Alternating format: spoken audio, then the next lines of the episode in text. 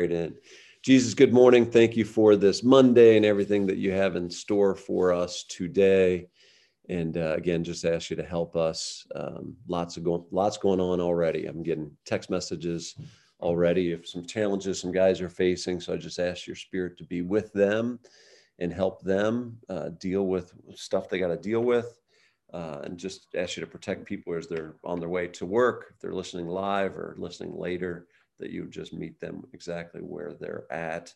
And again, thank you for Justin's leadership. I ask you to bless him and Shelly and the kids and his business and ministry, Lord. We love you. Amen. Justin, good morning. Good morning, all. Yeah, we're going to dive in here. We're going to dive right in. Let me just pray for us, God, this morning. Uh, thanks for your word and your good word and your foundation that you talk about in here. Help us illuminate and see what this looks like, even on a deeper level this morning. So we're going to be in First Corinthians. We're going to start First Corinthians 3 9. For we are God's fellow workers. You are God's field. You are God's building.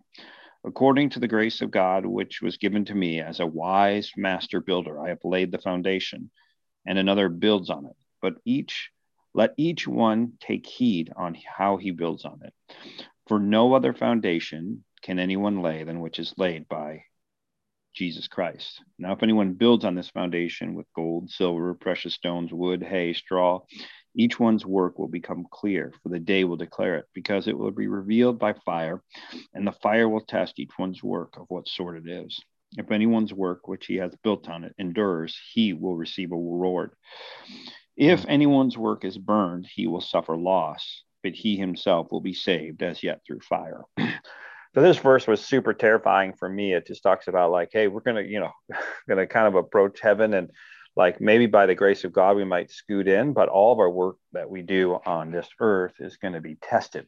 And if it goes through the fire and makes it through, you know, there'll be a reward for us. Otherwise, we just kind of like skate through and make it into heaven. And so he says Paul is just being really saying, being really careful here about what foundation you're building upon. And obviously, Christ is the cornerstone, the deal of that whole thing. But then that after that, the problem is we just sort of disassociate. We're like, well, as long as I have Jesus as my savior, I'm kind of good to go.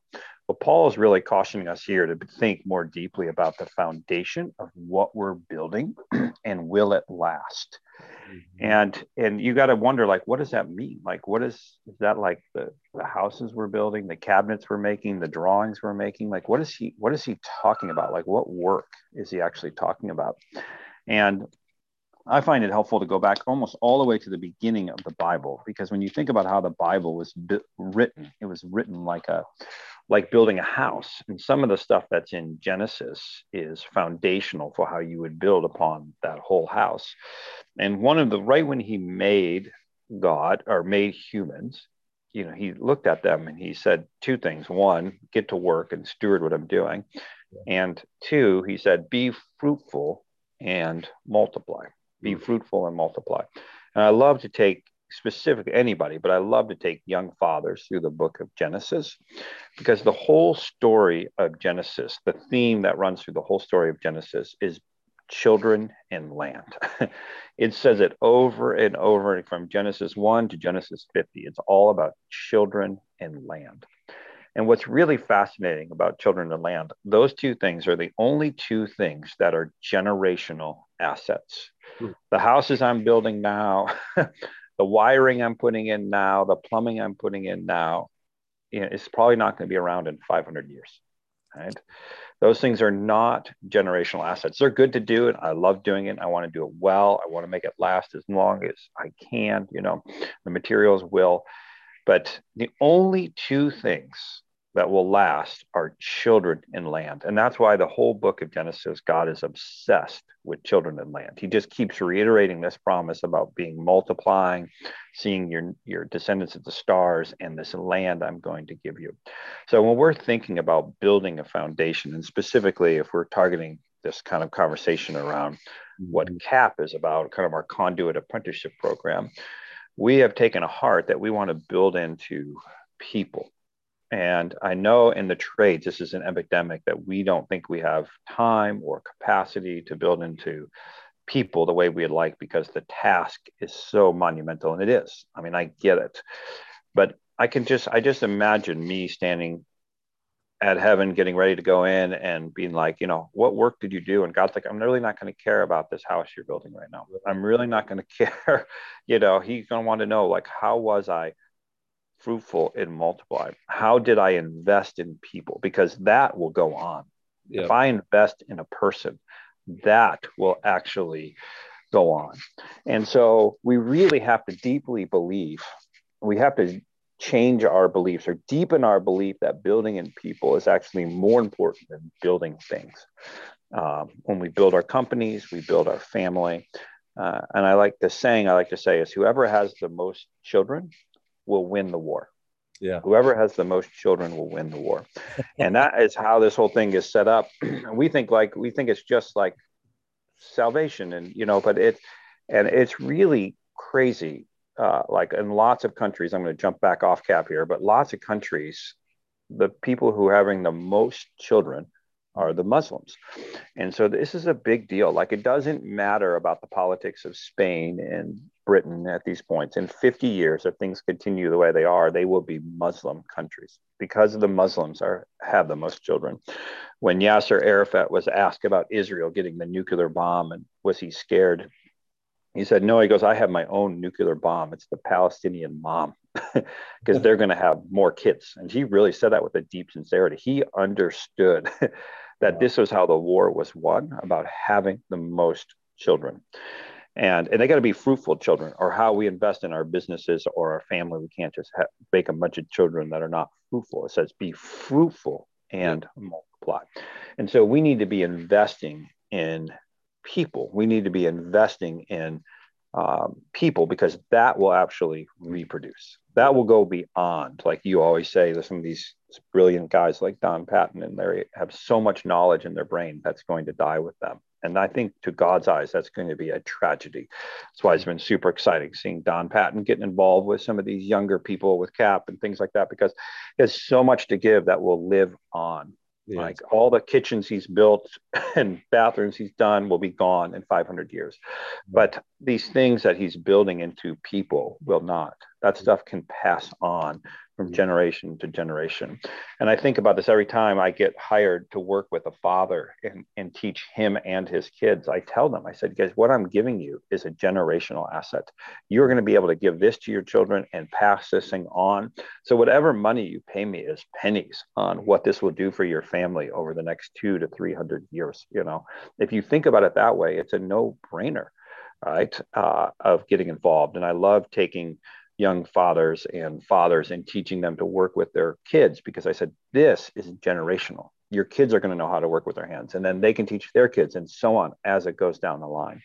And so, this is a real shift in thinking. This is sort of my plea in my in, in my begging uh, for all of these carpenters, remodelers, architects out there. Is like can we value building into people? Mm-hmm. as the primary thing that when we stand at the gate is god's going to be like how did you do? Were you fruitful and multiply let me test the work that you did. You know i want to test it. We're going to put it through the fire. And you know the service activities we do are good. The jobs we have are important and good. But he's really asking were we fruitful and mm-hmm. did we multiply right? And that can happen through our nuclear families, which I love also encouraging people to really value children, have lots of children early and often, uh, which is not a popular message in the church, but it's one that needs to be had because it's going to be massive consequences otherwise. But it also applies to us as builders, company owners, people. The work we invest in people will last. and there's like a this is a really crazy way to think about this. And I'll just talk about the family thing a little bit more here too, because uh, when we get married now, it's really even hard for me to go to weddings because it's like always about like how we found the perfect person, and everyone gets up and lies about like others make such a couple together, and you're like you want to vomit because we've all been married. We know this is such a joke. It's like a big charade, and it's so self-centered about the two people finding love for each other. And what I love about the Bible is it really talks about marriage in a very different way. It talks about two people coming together to form a missional team to be fruitful and multiply. And one of my uh, favorite quotes is in the book of Ruth, and they all came together when uh, Boaz and Ruth became married. Uh, and they said, uh, and this was the toast they gave at the wedding.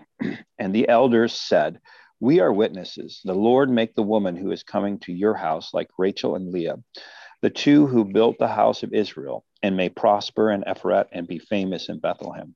May your house be like the house of Perez, who Tamar bore Judah, because of the offspring which the Lord will give you from this young woman. Mm-hmm. So, the whole heart and vision of this marriage between Ruth and Boaz was to continue this mission that God had started through uh, Adam through Abraham, and this the whole line of where Jesus was coming from was being, you know, this story was being told here. But it was really the heart of having a missional company. And I think we've been influenced by like the, the Jerry Maguire movie, which is like, you know, you complete me in, in marriage and love is totally self-centered. Uh, and where this idea of us forming a team to be on a mission together, to be fruitful and multiply, and may that be in our families or may that be in our businesses or the people we invest in or like you and i are attempting to do like can we invest in young people people's lives and get a hold of them and break the generational poverty and all these things that can actually reproduce? Like if this young man cavell we're working with gets a hold of this you know and then he has children and then that is a whole generational thing that we're building into. Uh, we're not just um, building a good house and, and making money, which is a great thing to be doing.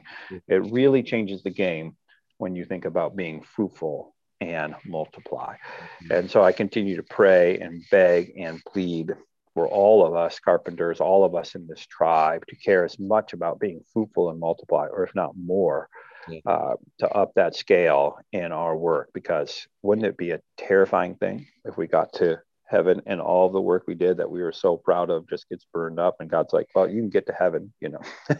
You can skate by. You might have a scar as the fire burns you but you're going to get in. Uh, but all the work you did you, you weren't investing in people. Like that's that's the heart of of his story. Be mm-hmm. fruitful and multiply. Invest in people. Uh, so i know you have a passion and stuff for this as well too jerry Oh gosh, it, yeah, it resonates with me so much, and I, th- there's a lot of laughter obviously today as well because I was thinking about, you know, wait till you're married to multiply. Like, I'm, I'm, I'm, thinking about the cap kids, the high school kids. Yes, uh, yes. Yeah. Hey, be patient, and then then yes. go, then go. Multiply. Yes. Yeah. Yes. Yes.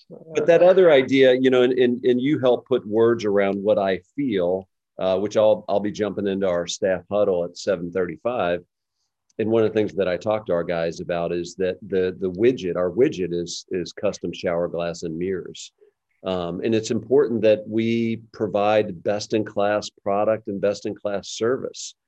Yes. Um, and then people give you money for that, which is great. Um, and but for me, it's a ticket to the to the dance, as they say, is that the the widget gives me um, the ability to have a team. And you know so we would call our staff internal customers.